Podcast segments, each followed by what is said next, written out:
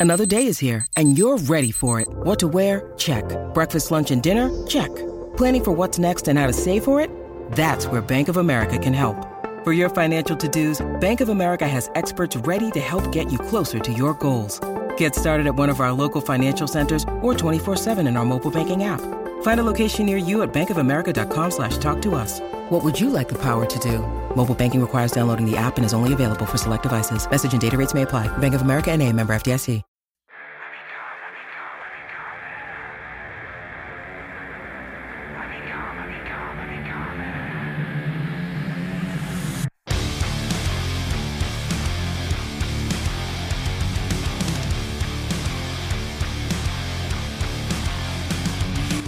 Gentlemen, boys and girls, welcome back to Basketball Conference, the ACC football podcast.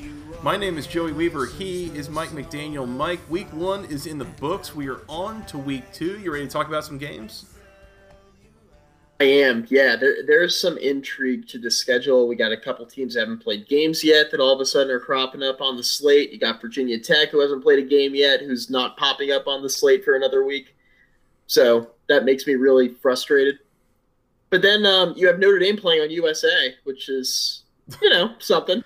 There, there is a lot going on with this ACC schedule this week. So well, let's put it this way, Mike. We have eight games to preview. Um, one of them is, is an FCS game as Clemson plays the Citadel. We'll hit that last. There's not much to say there. The other seven, I'm counting four games with spreads within eight points and three games with spreads outside of 20 points. And there is nothing in between. A lot of variety, huh? A lot of variety. Yeah, there there is uh, some stuff to get into, and like you mentioned, there's a game on AB on uh, USA. There's multiple games being listed just straight up on ESPN three, which I didn't really think was a thing anymore with the ACC network. And I mean, can we not even get Jefferson Pilot these days? I don't even know. Like Jefferson Pilot Sports, baby, Raycom Sports. Give me some of that. And by the way, neither of those is the FCS game. Clemson, the Citadel gets the ACC network, and yet multiple other games get ESPN three. So I don't get that. Lots, lots going on here. Lots to get into. Um, but let's let's jump right in, Mike. First big, you know, premier game of the weekend, coming off of College Game Day, second weekend in a row the ACC gets College Game Day. It is going to be in Louisville, Kentucky this weekend as the number 17 Miami Hurricanes are a two and a half point road dog in Louisville against the number 18 Louisville Cardinals under Scott Satterfield. Uh, again, close game, close spread. Two and a half point is two and a half points is the spread. Total is 64 and a half. This is probably one of the first big premier matchups within the conference uh, this season you can see, especially with you know some of the other things going on in college football, why this would be the the spotlight game of the weekend. You know, for college game day and just in general, close matchup. I I struggle a little bit with what to do with this. You know, where, where do you go with this, Mike? What do you who do you feel like has an advantage here with these two teams that we haven't seen a ton of yet? Well, I think the key matchup here um, is Louisville's rushing defense against Miami's rushing attack, right? So Miami comes out last weekend against UAB in that Thursday night game to kind of kick off the ACC season, so to speak. Miami rushes the ball 52 times for 337 yards in the victory, right? And the questions coming out of that game were about D'Eriq King's ability to throw the football. Um, deep vertically down the field, and he wasn't really tested against UAB at all. And I'm not sure that Louisville's got the defense to really test him in week two. But my question, just coming out of the Louisville Western Kentucky game, was: Look, how is Louisville's rushing defense going to translate the rest of the way? Like, if there was one area we could nitpick about Louisville's effort in week one against Western Kentucky, it would have been the fact that Western Kentucky actually ran the ball okay. Um, they averaged about 3.7 yards per carry. They had 119 yards on the ground. And they were able to keep themselves in the game for a little while doing that because they couldn't throw the ball all that well. Tyrrell Pigrome didn't have a good game through the air. And Western just kind of ran the ball and grinded it out for a while. And that's kind of how they hung around until Louisville pulled away in the second half. I wonder how Miami's rushing attack, you're coming off a 337 yard effort on the ground against UAB, going up against a Louisville defense that was okay but not great uh, against the run in week one. And they weren't really tested through the air in week one either. But meanwhile, you have a quarterback of D'Eriq King from Miami who's not necessarily going to challenge you through the air vertically. So what does this all look like? Like that's the question, the biggest question I have coming into this game.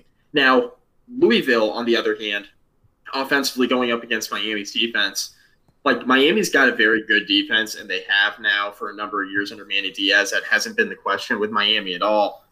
Um, but can Louisville replicate the performance they just had offensively? Um, they, like Malik Cunningham looked really good in the opener. He threw for over 330 yards. He looked really strong. Um, he had a couple of really deep passes down the sideline that were really impressive. He, you know, he tested Western Kentucky's slot corners with a bunch of seam routes with tight ends and things like that. Like Louisville's passing offense looked much more efficient um, than I expected it to.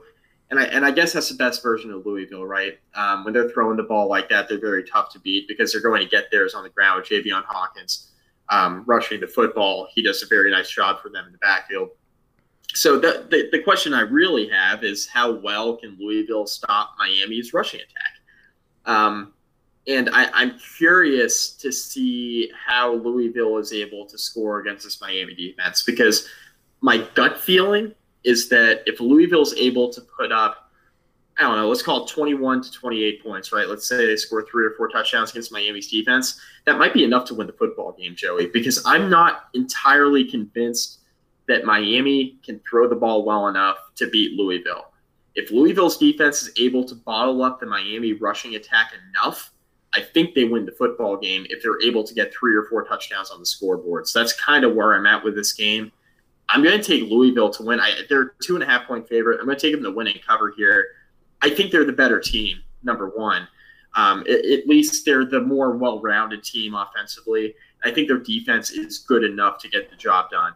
They don't have a great defense, but they have a decent enough defense that I think they'll be able to slow down Miami enough. And I think Miami is too one, too one dimensional at this point in time to really have a ton of confidence just throw behind them. But then again, if they run for 330 yards again, Miami's probably winning the game. So we'll just kind of have to see how that part of it plays out. I'm going to take Louisville to win. Yeah, this is a game that I don't feel particularly good about, like handicapping in, in a lot of ways. Um, and, and, really, I guess from a macro level, where I would start, and, and what I was thinking about earlier today is just on a basic level, the Louisville offense versus the Miami defense is what you would call good on good. You know, that is a good offense against a good defense, um, definitively. On the other side of the ball, you've got the Miami offense against the Louisville defense, which is what I would call functional on functional. Um, neither unit is particularly well refined or, or, you know highly functional at this point, but they can do some stuff. And as we talked about, Miami is going to lean on their running game as they should, um, and it is a game a, a piece of their team that can be productive. But I don't know how consistently productive they can be. But at the same time, you're playing against a Louisville defense that left a lot to be desired last year. Get some folks back. We can, you know, hope that there's going to be some some improvement here, but last week wasn't a, a complete, you know, shining example of what they want to be. So there's a lot of questions here for both of these teams really to answer, I think. Um, I, I, will say, I think with Miami and their offense, it, it is going to be a little bit more one dimensional. As we mentioned, D'Eriq King last week had a, a good number of problems throwing the ball down the field accurately, on time. You know, they were not a particularly productive offense in that in that way. I mean, it really almost entirely came from the running game, which is also not extremely efficient. It was very explosive, and they were getting yards in chunks at times, but in between there, there's a lot of very small gains. And that's the kind of thing that I think a defense that you would only qualify as functional is going to have the ability to hone in on and find a way to force Miami to throw the ball down the field. And I don't know, I can't trust Miami to win a game that way just yet. So that's a big a big key to me. The other key on the other side of it is that again, you've got Louisville's good offense against Miami's good defense. I'm going to say Louisville's good offense has a little bit more continuity here early in the year than Miami's good defense does, which has a number of pieces to replace from last year. I think Louisville has some sort of an advantage, and so Mike, I'm I'm with you. I'm going to take Louisville minus the two and a half. It's small favorite at home. Again, getting college game day under the lights at night, 7:30 ABC, the whole thing. I don't know if I mentioned that before, by the way. I'm, I'm still not in midseason form. That this game is at 7:30 p.m. on ABC. Um, I'm going to take Louisville. I'm going to take Louisville to cover and win. Um, the total is 64 and a half. That feels maybe a little bit high. Um, I could see this. Yeah. You know, as you mentioned, like if Louisville scores 31 points, that might could be enough to win the game. And 31 points winning the game means that there's not getting to 64 and a half combined. So um, I, would lean under. I'm not going to make under an official pick, but I I lean under in this game. I like Louisville to win and cover.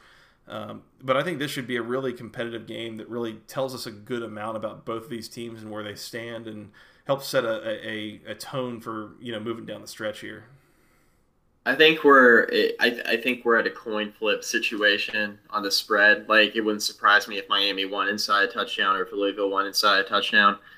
Um, I think we're almost at coin flip territory there. I feel a lot better about the under in this game than I do about the point spread. I think these teams are pretty evenly matched. Um, but I think as far as the total is concerned, that seems high to me. That seems high. I think they stay under, Joey. I think they stay under. Now, I, I, will call this out is that one of the things we're going to make it an effort to do this year is separate between total leans versus total official picks. Do you, do you want to go ahead and put it on the record under 64 and a half here, Mike? Let's put it on the record, Joey. All right, here we go. Writing it on the page. Under. Official. It's on the books. Um, I I think I'm going to roll with you here. I don't think this game gets super high scoring.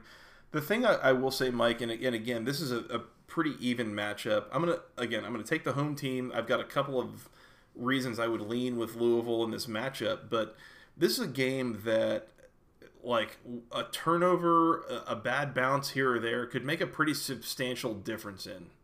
Um, and, and, one of the things I, I forgot to mention that I was going to bring up was especially with Miami's defense going on Louisville's offense Miami's defense has a pretty filthy pass rush with only about four guys. So as much as Louisville wants to throw the ball around, I don't know that we can trust that offensive line to protect Malik Cunningham forever, especially with guys like Quincy Roche coming at him. To the point that I mean, Louisville is going to have to scheme around that or do some things to get the ball out quicker. I don't know if you can fully throw the ball down the field, so it's going to require a change in kind of their approach. This, I, I needless to say, Mike, I am fascinated with this whole matchup. I, I, think I'm really curious to watch this game and just see what happens because there is a lot of moving pieces here that I, I think really sets the table for a lot of what we're going to see for the rest of the year in the ACC.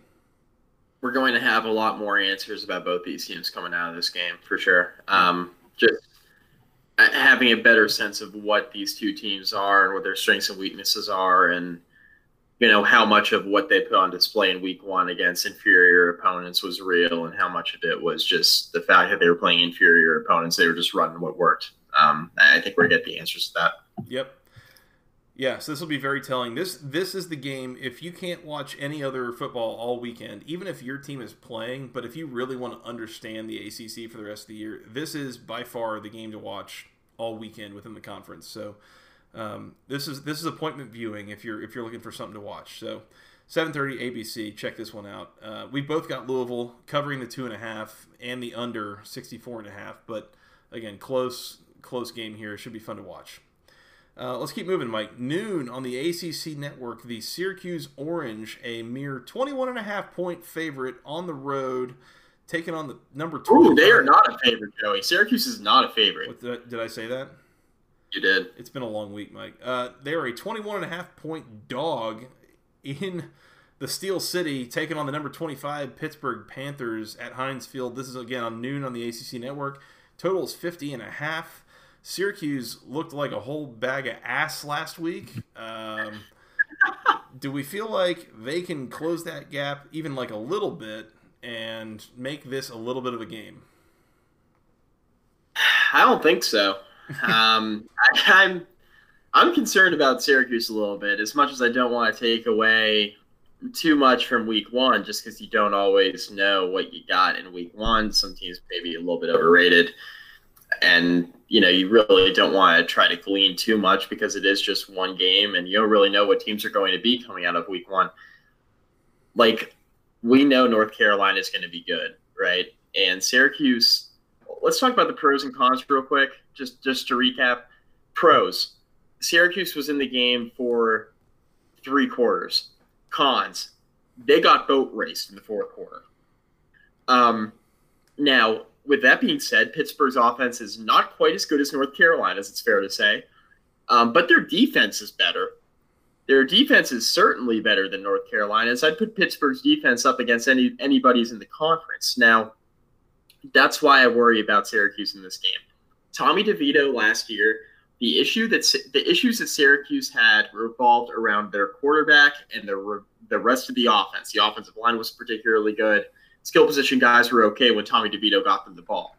Tommy DeVito was not good in Week One against a good North Carolina defense. He's going up against one of the best defenses in the conference. A better, a better Pittsburgh defense. A better Pittsburgh defense. I'm worried about Tommy DeVito here, Joey. Mm-hmm. Big time. Yeah big time. Pray for Tommy um, DeVito. Pray for Tommy DeVito. That Pittsburgh front seven against this Syracuse offensive line, good God, cover your eyes territory. Mm-hmm. Like this could be real, real rough for Syracuse. They're going to have to get the ball out quick. Tommy DeVito has a tendency to hold on the ball a little bit too long, as we saw really all of last year and throughout the performance last week against North Carolina. I'm really worried about Syracuse here, Joey. And I'm going to be honest with you 21 and a half is a lot of points. And I don't love betting with the favorite on big spreads. I'm betting the favorite here, Joey. I like Pitt to win and cover here 21 and a half. And I'm not even sure it's going to be particularly close on the cover. I think this could be a real, real ugly game for Syracuse just because I'm not comfortable with Syracuse's offense against this Pittsburgh defense. I think Pittsburgh could get in, into enough of a rhythm offensively to make this game not really all that competitive. So I like Pitt to win and cover here. I think we're going to learn a lot about Syracuse if they're able to hang around against Pittsburgh. Maybe we start feeling a little bit better about Syracuse's defense, given what they were able to do against North Carolina in the first three quarters in week one. Maybe we start feeling a little bit better about the defense for Syracuse maybe Pittsburgh struggles to get going offensively. I just don't see it. I'm not. I'm not necessarily buying the Syracuse defense. I think North Carolina's offense just kind of got off to a little bit of a slow start because what I saw in the fourth quarter out of North Carolina's offense last week, I think is something that can be repeatable against Syracuse's defense the rest of the season, no matter what offense is on the schedule. So, give me Pitt, winning cover. Not sure Syracuse scores a touchdown. That's where I'm at with this. Mike, you're you're a '90s kid, and you're you're a big football fan, and so I would I, I, would assume that you have seen the popular motion picture Adam Sandler's The Water Boy. That's correct. Um, do you do you recall the scene in The Water Boy where uh, Adam Sandler's character is visualizing the offensive line, looking at him, singing "Water sucks. It really, really sucks." Yep. And then the quarterback behind the offensive line is like crying, like terrified at how Adam Sandler is going to react to this. Bobby Boucher is, is coming after that ass. Yep. I, am wondering if we get to the third quarter before Tommy DeVito is at that terrified, like crumbling status of just begging his offensive line to do anything to protect him against this nasty Pittsburgh front. Uh, th- this this sets up so poorly for that offense. He's in the shotgun, like shaking. Yeah, yeah, yeah. I I, I yeah. don't know what to do here. Um, look, Pittsburgh again offensively looked pretty good last week against Austin Peay, and Syracuse's defense looked pretty good for 40 minutes, and then got totally avalanched by North Carolina's offense last week. I, I will say, as you mentioned, you, know, you're not so sure if you're buying into Syracuse's defense. I'm I'm kind of buying into Syracuse's defense. I, I from watching what I saw, that was not like a fluky performance necessarily. I mean, they were they were covering the receivers pretty effectively. They were bottling up the run pretty effectively. I think the Syracuse defense could legitimately be pretty good this year, from what I saw just in Week One for 40 minutes before again the dam broke and you know everything happened after that. But I think that's a pretty good sign.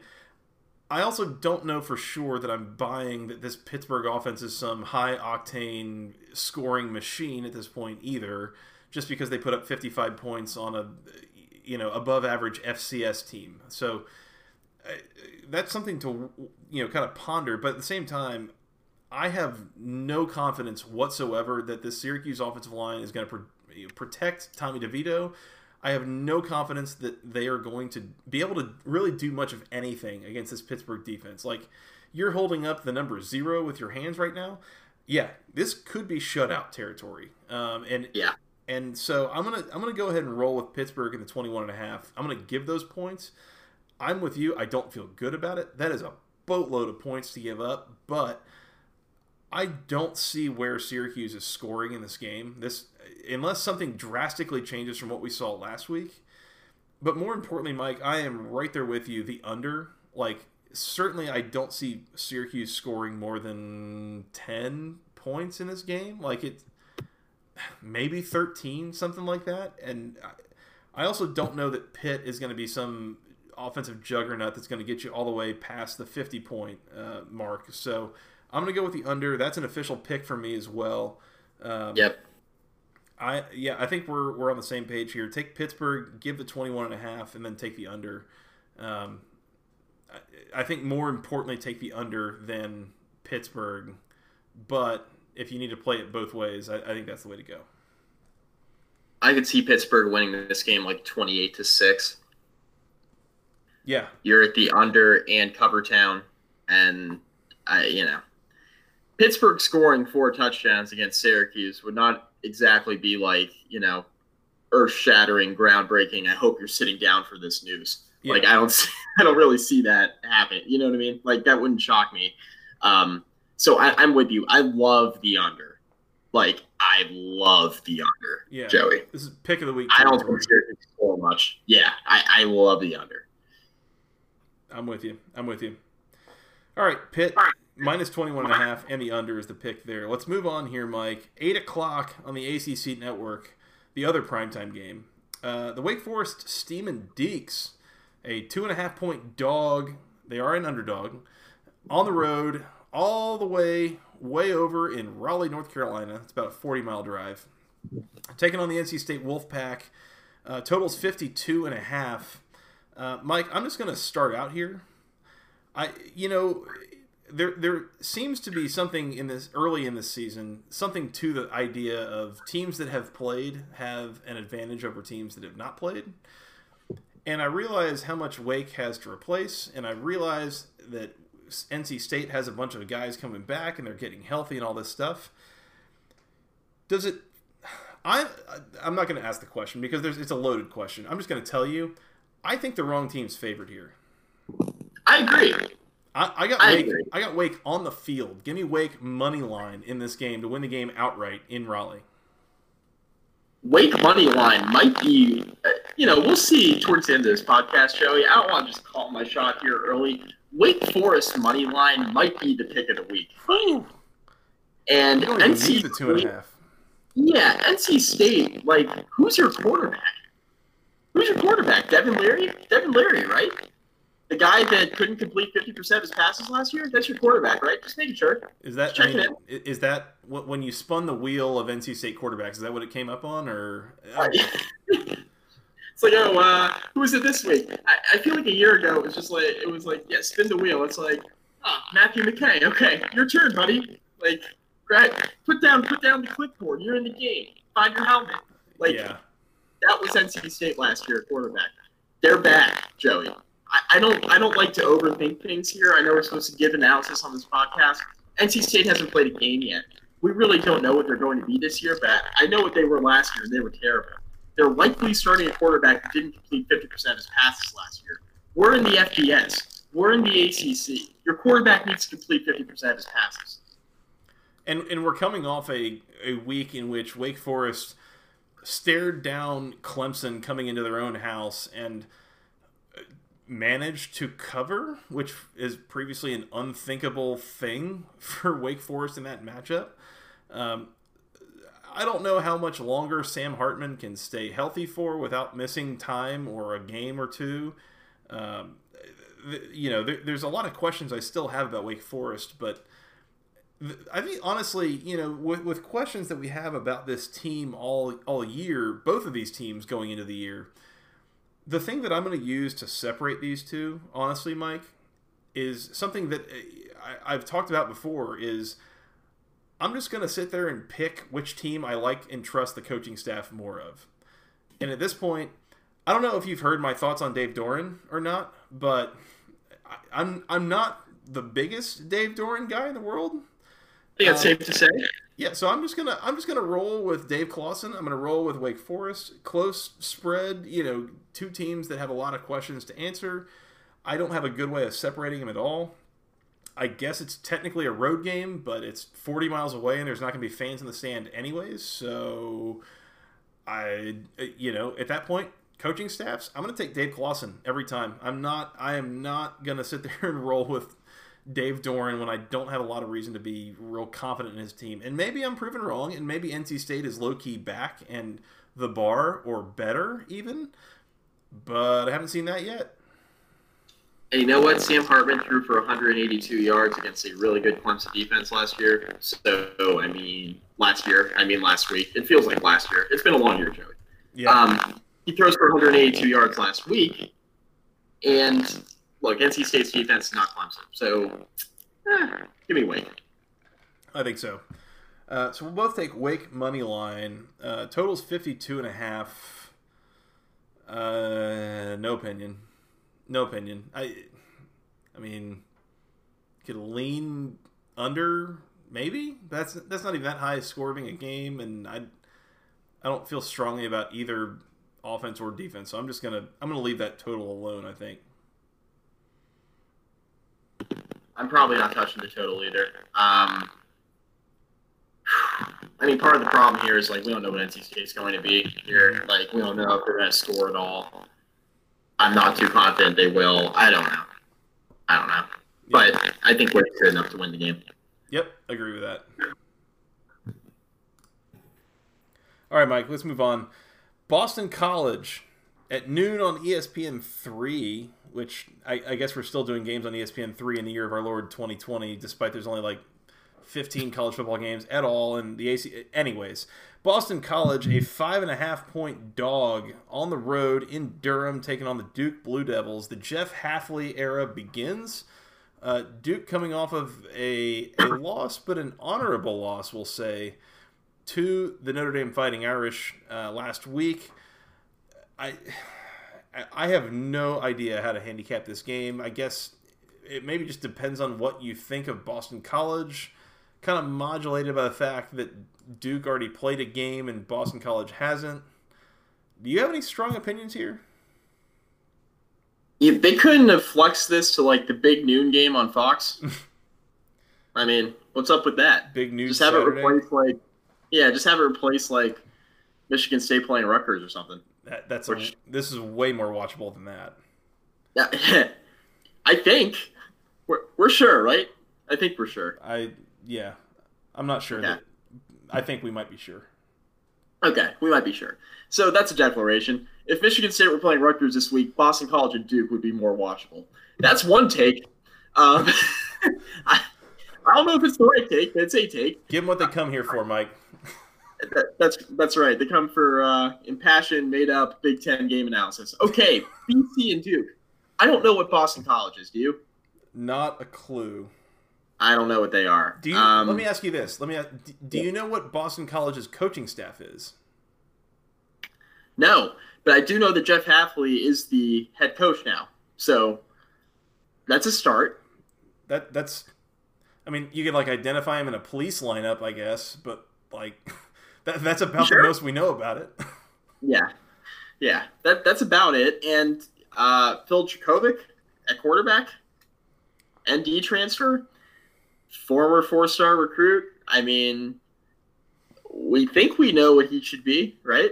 But he's now playing at Boston College. It's the same questions we had about Chase Brice transferring from Clemson to Duke. Going into the game last week against Notre Dame, we were like, you know what? What is Duke going to be this year? Oh, it's going to hinge on Chase Brice. What do we know about Chase Brice? We know that he beat Syracuse one time and he's a good garbage time quarterback behind Trevor Lawrence, and that's about it. He looked good in week one against Notre Dame. Notre Dame's got a very good defense. He hung in there and held his own. Mm-hmm. He got his ass beat because Duke's, off- Duke's offensive line against Notre Dame's defensive front was a losing proposition from the get go. But you look at Boston College's defense, I'm not sure they're going to be able, in fact, I'm convinced they're not going to be able to put pressure on Chase Brice like Notre Dame did last week. I think that was a big reason why Duke's offense didn't score more points against Notre Dame's defense is because Chase Brice was trying to find his mouthpiece in the dirt after every other play. Mm-hmm. I think what Duke has to their advantage this week, and we just mentioned this with some of the other games, is that they already have a game under their belt, Joey. Mm-hmm. Boston College, new quarterback, new coach. It's their week one. They haven't played a game yet. Duke's got the benefit of going up against one of the top five to 10 teams in the country on the road last week and held their own. I like Duke here. Don't touch the spread because I just don't know what Boston College is going to be, and neither do you. So do not touch the spread. Um, I'm not totally convinced that this game goes over 52. Once again, I feel better about the overs and the unders here in, in the early weeks of the season as these teams start to break in new offenses, new coaching staffs, new quarterbacks. They're coming out of a COVID offseason. Lean under on a lot of these totals. Um, I'm going to lean under here. I'm not betting this game at all, Joey. I'm not touching it from a betting perspective. I think Duke wins. I have no idea what the point spread's going to be. I'll lean under, but don't bet it. Yeah, important distinction is that we we do go out of our way to make a pick against the spread in every ACC game of the week. You know, other, other than FCS matchups where we don't really get a spread, you know, more than 24 hours beforehand. Um, so we, we are going to make a spread pick, but this is not necessarily a recommendation that you bet that game in that way. Um, I I'm I'm with you. I I think I'm just going to take Duke to cover five and a half. You know, again, they played pretty admirably against a team that had them way outgunned last week on the road. And now this week they're going to go play a team that is much more comparable from a talent standpoint, and they're at home. So I think that's a good sign. You've also got a very established coaching staff.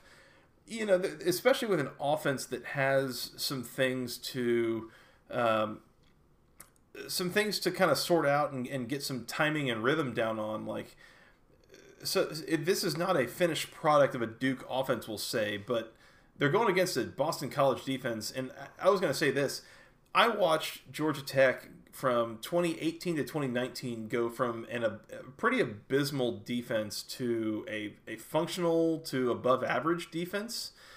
So I, I recognize that there can be a pretty substantial jump in production from a change in coaching staff without a, a drastic change in talent level. What I don't think I would say is that Boston College can go from what they were last year to a really above average this year, like really like top 30 level. That's not going to happen because this unit was so bad a year ago. It was a total nightmare. So I, I'm trying to like just process all of this general information. And so if it sounds like a stream of consciousness, it kind of is. The long and short of it is, Mike, I'm gonna take Duke to cover five and a half. It's inside of a score. I, I like I, I think Cutcliffe and Brice and all these guys in the offense, they're gonna figure something out. I I uh, guess under on the total. Maybe that's a bet on just Boston College offensive kind of working on pulling it all together still again in year one, but I I don't have a lot of strong feelings on this. I if I had if you put a gun in my head and I had to bet it, I would bet Duke minus the five and a half. And if you made me bet the total, I would probably bet the under. But nobody's making me do either of those things, so I'm not going to. Yeah, and I guess my official my official pick there is Duke minus five and a half as well. And Joey, I, would I'd like to take a, a, minute to just talk about how we battled through adversity in Please the early do. part of this podcast. Yeah. We we had to pause the recording because apparently my microphone was buzzing. It was. So yeah. if you guys heard that, let's just elephant in the room. My microphone was buzzing. I don't know why it was doing that. Joey's lights just went out in his room while he was recording, and he just finished his thought. We're fighting through adversity here. It's ACC after dark here on a Wednesday night, Joe. we are in early season form, Mike. There, there is a lot of stuff going on, and we are just playing through it. And uh, it's, I mean, it's it's 2020, so we're, we're we're used to it at this point. You just make it up as you go, and assume that nobody knows anything different. That's right. All right, uh, Mike. That's all I got on conference action. You ready to move on to non-conference action? well, we got a few big games here, Joey, and I call them big because I don't really know what's going to happen with some of them. Well, well, they're all big in their own ways. One of them in terms of importance and significance. The other three in terms of spread. So, uh, correct. Let's start with the importance and significance. Uh, at 3:30 on ABC, fresh off a win in Tallahassee over the Florida State Seminoles, the 1 0, my and our Georgia Tech Yellow Jackets, led by our quarterback, Jeff Sims, Mike, uh, they are hosting the number 14 UCF Knights in Atlanta. Georgia Tech, a 7.5 point home favor, uh, home dog, because once again, we're still in early season form. We're not, we got this figured out. Uh, Georgia Tech, a 7.5 point dog at home to the number 14 UCF Knights this is a game again. UCF has not played a game yet, and I we before we jumped on here and started recording, I I kind of went on another like form of stream of consciousness to you of like how many things about this game and about UCF that I just don't have any concept of at all to the point that I again I cannot recommend betting this game in any given direction. Like there is so much going on here. So we can sit here and talk about perception of Georgia Tech after winning in week one and, and all the hype around Jeff Sims and all these things. We can also talk about UCF is ranked, um, but they haven't played a game yet. And also, they get their quarterback back, but they lost like 12 dudes to opting out, and the defense might not be all that good. And I don't know if they've really gotten any better in the last few years since uh, Scott Frost left and Josh Heupel's taken over. Like, there are so many moving pieces here that I kind of have no idea what to make of this game on Saturday. You tell me, Mike, if I'm making too much of a big deal out of this. I I don't know. I mean, I I don't know what UCF is like. On paper, they're a better team than Georgia Tech, but they also have lost a lot, right? Mm-hmm. And and I'm not saying like they just lost a lot to graduation or whatever. They've lost a lot to like COVID opt outs and weird stuff going Everything. on. Everything. Like, there's a lot of weirdness going on with UCF that makes you really just not all that confident picking them in any sort of capacity in week one, except for the fact that they're playing Georgia Tech. And ordinarily, you'd say, you know what, on paper, man, you know what, that's a that's a big fat loss for Georgia Tech. That was before Jeff Sims, their true freshman quarterback, went out, accounted for three over 300 all-purpose yards in his first collegiate football start against a Florida State defense that we thought was going to be far better than it showed. Right. This is a very interesting game now. Um, I don't know what UCF is. I know that they've been pretty consistent now for about five years. They've been a really good football program. They were good under. They were great under Scott Frost. They've still been very good under Josh Heupel. Like this is not a team that's all of a sudden just like fallen off the cliff since Frost left. They've been really good. They've stayed relevant. Their offense has been really fun. Defense is, you know, like you mentioned, nothing to necessarily write home about, but good enough. I wonder if UCF is being underrated a little bit just because of all the offseason storylines that we've had to deal with. I get that they're not underrated from a ranking standpoint. They're a top 15 team in the country and they're returning a lot and they have a good team. But I feel like these offseason storylines have kind of distorted the narrative of this game a little bit. I like Georgia Tech to cover here. I can't believe I'm saying that, though. Um, I don't want to overrate Georgia Tech's week one performance But the issue that we had with Georgia Tech last year was offensively. We had a lot of questions about what the offense was going to look like, number one, from a scheme standpoint, and number two, who the quarterback was going to be, right? They've answered both of those questions in week one against a Florida State team that you and I both expect will actually be pretty good by the end of the year. Maybe we end up being totally wrong with that. But again, I was really impressed with Georgia Tech's offense. Defense continues to be pretty good. And I think UCF has enough questions on defense that Jeff Sims offensively for Georgia Tech can kind of lift them up and make this game a little bit more interesting than it once was on paper. I'm going to take Georgia Tech here um, to cover. I think UCF wins the game. Again, I would lean under with the total. 61 and a half feels like a ton, especially when you don't know what UCF's going to be because of all the questions with COVID, opt outs, etc. I just don't know what UCF's going to be in week one. Maybe we're overrating all these offseason storylines. Maybe we're not. I think UCF's the better team. I think they win the game. I also think Georgia Tech has a chance to make things really interesting given what they were able to do in week one last week. Don't bet it, but lean Georgia Tech. Yeah, I'm seeing 62 as the total, and yeah, I'm with you. I I think that's maybe my favorite thing about this game is the under. Um, Georgia Tech defensively, I think, is again is even better than they were last year, which was you know pretty decent, and and that's even before you account for the fact that they kind of ran out of gas late in the year when the offense just couldn't get first downs and the defense was on the field the entire game. So um, I, I, like Georgia Tech defensively here. I I like them again. I, am I think I'm with you here. Uh, Georgia Tech plus the seven and a half. Um, if nothing, I, I, I pick UCF to win. I think UCF is the better team and the better program in general, but Georgia Tech's a team that is going to find a way, I think, to keep this at least close. Keep it maybe low scoring, that kind of thing. Backdoor might be open late in the game, that kind of thing. Um, Love it when the back door's open, baby. That's right. That's right. ACC um, after dark. Uh, you said it all, Mike. Um, the but at the same time, I, I you see it. I mean, I just don't know that I see at this point a team that is even comparably talented to Georgia Tech, like just totally running away with a game. Um, I think Georgia Tech is good enough to keep this thing close. Um, I I'm going to take UCF to win, but I, I like Georgia Tech to cover seven and a half outside of a touchdown. I, I will take those points every time, but I'm going to actually make the under an official play of mine for this week. Um, so I'm going to add that on. I think just a general principle here early in the season is going to be Georgia Tech unders because as you saw last week, the offense as good as it looked, and they rolled up something like 430 yards and all this stuff. They came away with 16 points, Mike. Like they, they turned it over a couple times. Like there's there's things that still have to be worked out. So they can move the ball and do some things, but they might not necessarily, get a ton of points out of it.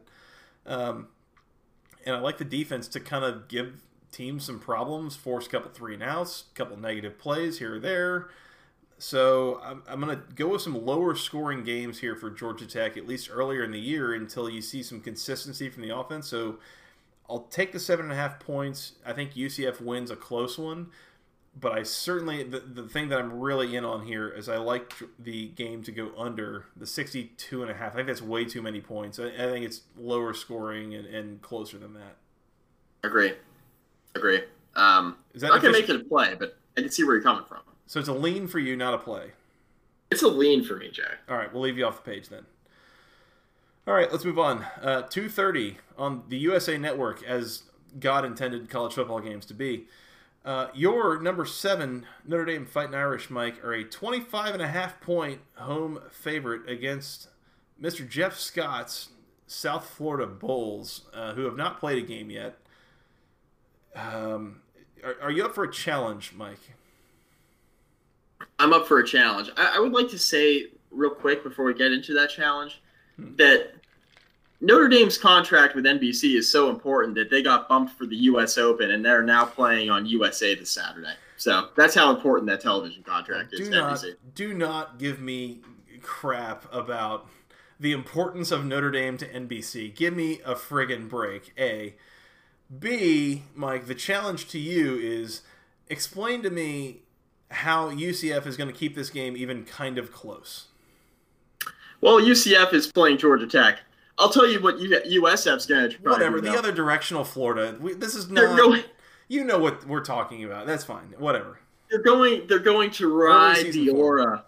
They're going to ride the aura of Charlie Weis Jr., the prodigy, the prodigy Lord. of the Charlie Weis, who I think just finished up collecting paychecks from Notre Dame like 15 minutes ago the prodigy, Charlie Weis Jr., the 27 year old offensive coordinator for Jeff Scott, in game one of his college football experience in South Florida, is going to find a way to score enough points to cover 26 against Notre Dame, right? Uh, let's okay. So, how many do we think Notre Dame's going to score? 31. Higher, more. So USF has to score more than five points. Um, yes. Hmm. Let's see what uh, SP Plus has to say about that. And mm. it's uh, again early season form. Yeah, Jeopardy. Yeah, the whole thing. Uh, USF to cover. We've got SP Plus from Bill Connelly says Notre Dame wins by 22.6, which is not quite the uh, 26 point margin or 25 and a half. So we're going to say South Florida covers by a field goal, SP Plus? Sure. Doesn't inspire a whole lot of confidence, does it, Joey? No, no. Um, no, I think this is a name your score game for Notre Dame. So I, I think it is too. Um, Kyren Williams, he was really impressive last week against Duke. Um, Notre Dame's sophomore running back, really strong performance. Had like, you know, that really ridiculous long catch, and then had his way on the ground. I mean, running for over 100 yards, getting in the end zone a couple times. I think he has his way with South Florida's defense. I think Jeff Scott has a really, really rough opening to his tenure at South Florida. I'm going to take Notre Dame um, to cover here, Joey. Mm-hmm. Um, I I agree with you. I think it's a name your score game. Twenty six is a huge spread. Ordinarily, I would say lean with that spread, but I just don't love the matchup for South Florida. I feel bad in a way for Charlie Weis Jr. having to grow up in South Bend and then having to coach against Notre Dame and just getting his teeth kicked in his first game as South Florida's offensive coordinator, but I think that's where we're heading here. I think Notre Dame wins. I think they cover. I think I'm going to make that a pick, Joey. I can't believe I'm saying that with that spread. I think I'm going to make it a pick. The uh, wait, the, the the pick to cover. Yeah. Okay. All right.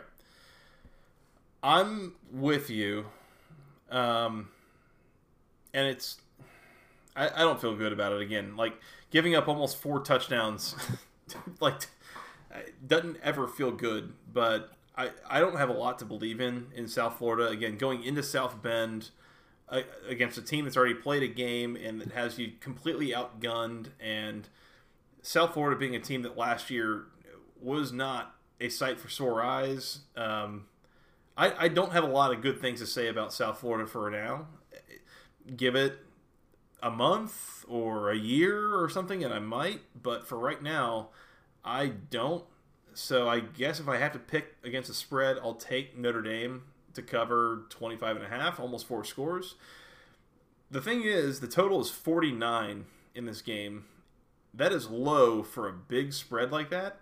And yet, I can't really recommend which way you might bet that because I can't either. I can't either because I don't know how much USF's going to score. Um, I think Notre Dame could. Let's let's talk about Clemson. Like Clemson jumped out to a huge lead against Wake Forest, and then you know what they did? They basically sat on their thumb the entire second half because they were like, "We're out to a huge lead. We're gonna pull all our starters. We're going to DJ Uiagalelei work. We're gonna." I mean, it was just they they didn't even put it in cruise control. They put it in neutral. Like they're just neutral. literally coasting. yeah, I mean, they were like, "Okay, when's this game end?" They were just like watching the time tick off the clock because there was no way Wake Forest was going to move the football. Checking to see um, how late the local restaurants are open. That whole thing. Yeah. Right. Right. Which is a fair question in a COVID environment. Like, what time do restaurants open and close? Plenty of fair questions on the sideline. That's why everyone had their cell phones out as a whole thing. Every day, Mike. Every day. right. Um, I yeah, I'm with you on the total. I have no idea.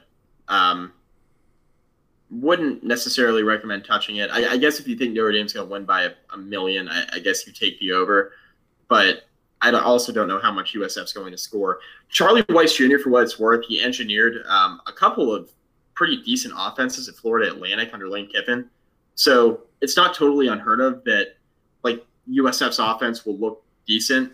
Um, this isn't like okay, he's 27 years old and doesn't know what the hell he's doing. Like he's he's got a couple years of experience as an offensive coordinator under Lane Kiffin. He's looked. I mean, he's he knows what he's doing. So it's not like it's going to be a reflection on oh this kid's 27. What the hell? He's in way over his head. That's not the case with Charlie Weis Jr. But I think they're just totally outmatched. Um, and Notre Dame's defense is pretty good, and that front seven is pretty elite. I just don't I don't love the matchup for South Florida here, and I'm not sure how much they score, which is why I guess you better hope Notre Dame does most of the scoring there to get it over the over the total. I don't know. Mike, how old are you? I'm 28. Do you know what the hell you're doing? No. I rest my case. He must not either. You're right. Good, he must not either. Good moment in podcast history. Uh, yeah, I, I mean, again, his his name is Weis, so he might be an offensive genius in college football terms. I mean, who knows? He, he might be, but right. In, until I know that he is, I, I can't bet on his otherwise unproven team to cover 28 against Notre Dame. So, and it's only 25 and yeah, half, is he, hell, 28, whatever. I don't care. Is he smart enough to get $30 million buyout from South Florida? Because almost. That'd be pretty cool. His dad figured that out. I, you know, say what you want about Charlie Weis, He figured he's got the he's got the buyout thing down. We, so if you need a buyout, you die. we all learned some old uh, some uh, lessons from our old man, Mike. That's that's for sure. that's, that's for right. sure. Uh, all right, Notre Dame minus 25 and a half if you must, but probably just leave it alone. Uh, last one that I've got a spread on, Mike. Number 12, North Carolina at home, a 29 and a half point favorite against the Charlotte 49ers, otherwise known as the UNC Charlotte 49ers. Uh, so this is the battle to see who the real UNC is, I suppose. Uh, should the Tar Heels feel any threat here? Yes. No, I'm just kidding. God, no. That, that caught God, me off no. guard, yeah yeah, Charlotte's quarterback.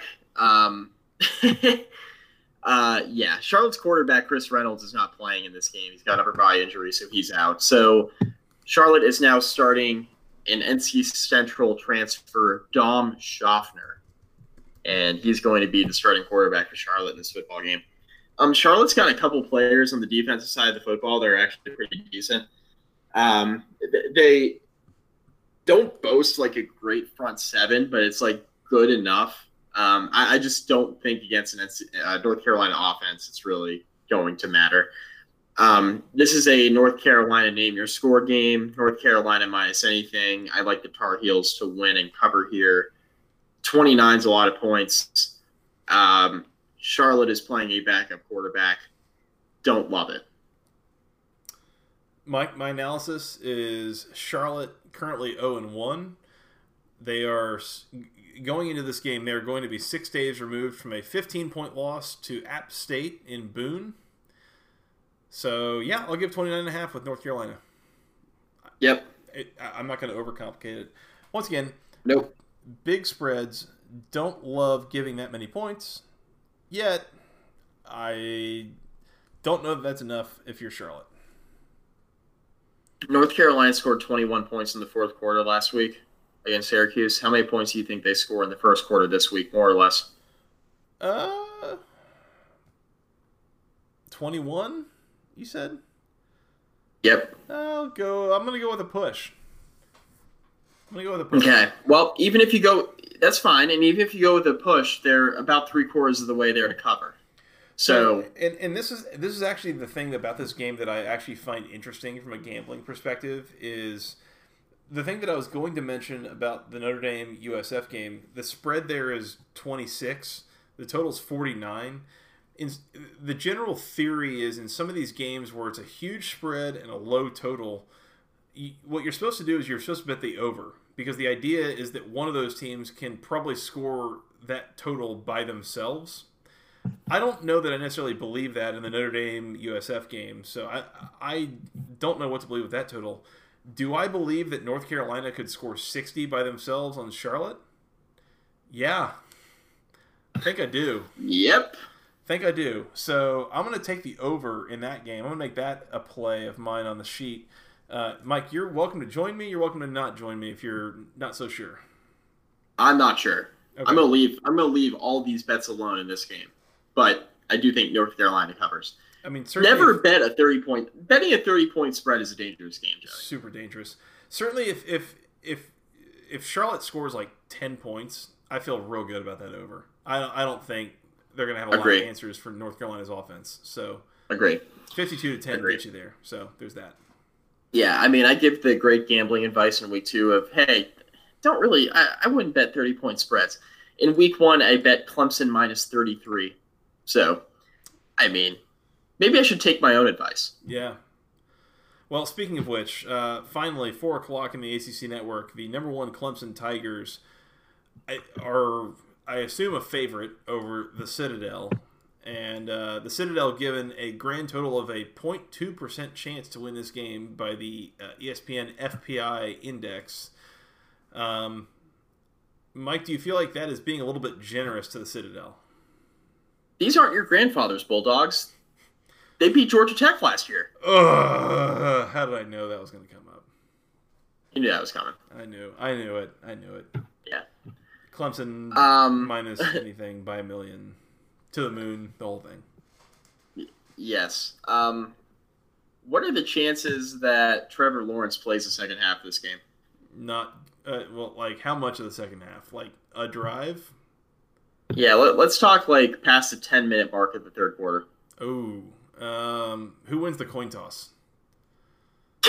oh, we're going real deep into this, huh? that's that's where we got to dig in because if Clemson gets the ball coming out at halftime, I I don't know that he's making past ten minutes.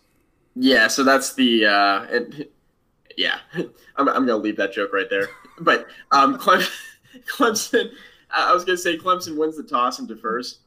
Um, and that would mean that they get the ball to start the second half. So does Trevor Lawrence make it past one drive in the second half? No. No, he doesn't. That's no. that's correct. That's correct. No. Now, now whatever whatever the spread is that you find at your local bookie, if you're thinking, oh yeah, I'm gonna bet it, don't. And here's why. Pittsburgh played Austin Peay last weekend and won 55 to nothing or whatever the hell it was, Joey. And there was no action on the game because they went 10 minutes a quarter in the second half um, with a running clock. And you have to have at least 50 minutes of action in a football game, right? Is it 50 minutes of action to. Uh, 55, I think. 55. You have to have at least 55 minutes of game action um, in order to be paid out. And they didn't get there. And maybe Clemson does a little handshake agreement at the half and says, you know what, running clock and then you're screwed on your bet no matter how much Clemson is winning by. So just keep that in mind. This is the only way that Dabo could legitimately find himself on the hot seat is continuing to not cover spreads that he has no real good excuse to not cover. Booster's not going to like that. No. Shout, no. shout out. I'm not going to like that. Yeah. Shout out Scott Van Pelt and Stanford Steve for uh, pointing out that – Pitt had the spread covered by halftime, but the action was canceled because the running clock and shortened second half. Uh, we didn't even notice that, by the way. That we took the bad beats segment on Monday to find that out. So uh, go ACC to that. Um, yeah, yeah. I guess. I mean, Clemson by a million. I, I mean, you, I guess the Citadel could run the ball enough and milk the clock and shorten the game. I'm seeing Clemson minus 45. That's that's fine. We'll just go with that. just whatever. Can we put can we put that one down in like black ink for me on yeah. the paper, and I'll make that. I'll make that a pick. Yeah. Um, bet the mortgage on it. Your call. I'm gonna. Yeah. I mean, Clemson and huge spreads. Usually not a big fan of really anybody's, including the boosters and myself. Yeah. But I mean, it's the Citadel. Now we were saying the same thing about Georgia Tech last year. You know, it's the Citadel. How could you lose? I mean, but, yeah. you know, yeah. Don't remind me. Yeah. Uh, picks of the week, Mike. Uh, you picked first last week to kick off the season. I'm going to pick first this week. I'm, I'm just going to take a couple liberties here, and I'm going to go ahead and take the under under 50 and a half in the Pittsburgh Syracuse game. I feel like that is way too many points. Pittsburgh might have to do most of the scoring by themselves. I don't think they're going to be able to do it. Certainly with that Pittsburgh or the uh, Syracuse defense involved. So give me under 50 and a half in that game. That is my pick of the week. Lock it in. Nice. Nice. Man. I, I've been laboring over this for a while. I can tell. Wake Forest money line. Whoa, that's a ballsy one. Wake money line. NC State sucks. Don't even need the points. Don't want them. Don't need them, but I'll take them. Poor Stephen Muma. we need to get him back on here. Well, well, hold on. We'll see how NC State does in this game, and then we'll get him back on here and see what he thinks. I'm. I chuckle a little bit just because he knows every time he comes on his podcast that he's in for the jokes, right? Oh like, yeah. He knows he's in for it, yet he still jumps on and gives his analysis, and he's like, "Oh man, this team is actually probably pretty bad," and he just openly says that. Yeah. So it's nice to just kind of remind him how bad NC State is. He's like, he doesn't really need to be reminded, but he always just kind of, we find a way to kind of slip that in there just to let him know and just keep him on his toes. We all get worn down over time, Mike. It's, it's eventually, it's, it's that's right. yeah, I mean the amount of audible sighs that he had in our reca- in our uh, season preview, he was just like, "Well, uh, I don't know. When you put it that way, uh... yeah. Who's the starting quarterback? Oh, I think it's gonna be Devin Leary. I'm like, okay, well, why Devin Leary? He's like, oh well, he was just like no worse than anybody else last year. Okay, what does he need to improve on? Ah, he needs to be more efficient for sure. He didn't even complete 50% of his passes last year. oh my god, we're in the ACC. Like, what are we doing? Yeah. Yeah, that that was pretty much the essence of the whole thing. Um, was, let's let's see how the pack does this weekend. Let's see if they can take care of business at home and beat Wake Forest. And if not, we might see if we can sneak Stephen Muma on Stephen Muma on for uh, like yeah maybe like 10, 15 minutes to start the uh, recap episode. Yeah. Hey, real quick, thoughts on NC State? Go. I don't know. I mean, there's I I mean they could be, but maybe not. I don't know. It's it's hard to say, and there's new coaches, and I mean, but if you look at Dave Doeren and his track record, and but like. And then we get to the end of the podcast. He's like, you know what? They're just they're bad. Like maybe three wins. I could do this all night. I'll, I could do this all night, Mike. I could do this all night. It, but at that point, it is getting late, and I am like starting to slur my words. So that tells you what you need to know, what, what you need to know. Speaking of which, goodness,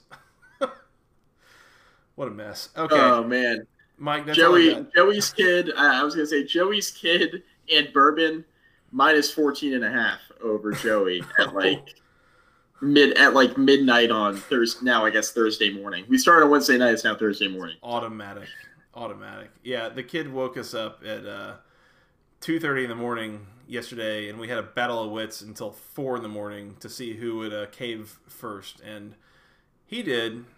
But again, it took two and a half hours, or an hour and a half, or whatever it was. I don't know. It's hard. I'm on an alternate plane of existence at this point, Mike. So it's fine. We're good. My betting advice is solid. I promise. Yeah, kids kids are kids are hard from what I hear. So you have no idea. Anyways, Uh, that's all I got on week two. Anything else before we get out of here and watch some games? Nope. okay, well, before any of this devolves any further, let's get out of here. Uh, you can find us on Twitter. I'm at